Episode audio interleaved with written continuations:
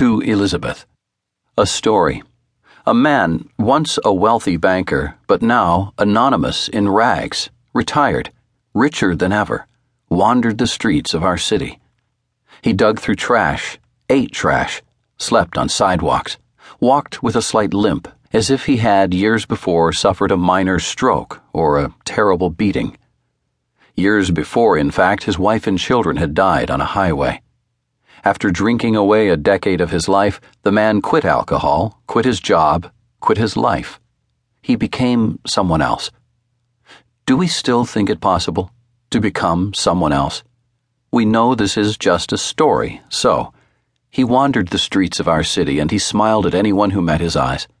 And to those who then returned his smile with their own, he would speak, Excuse me, ma'am, or Sir, just a moment and he would fake limp with all his dignity.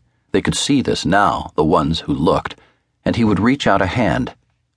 Those who took it, very few, very few, God save us all, would find he had pressed into their palms a hundred dollar bill and was already walking away.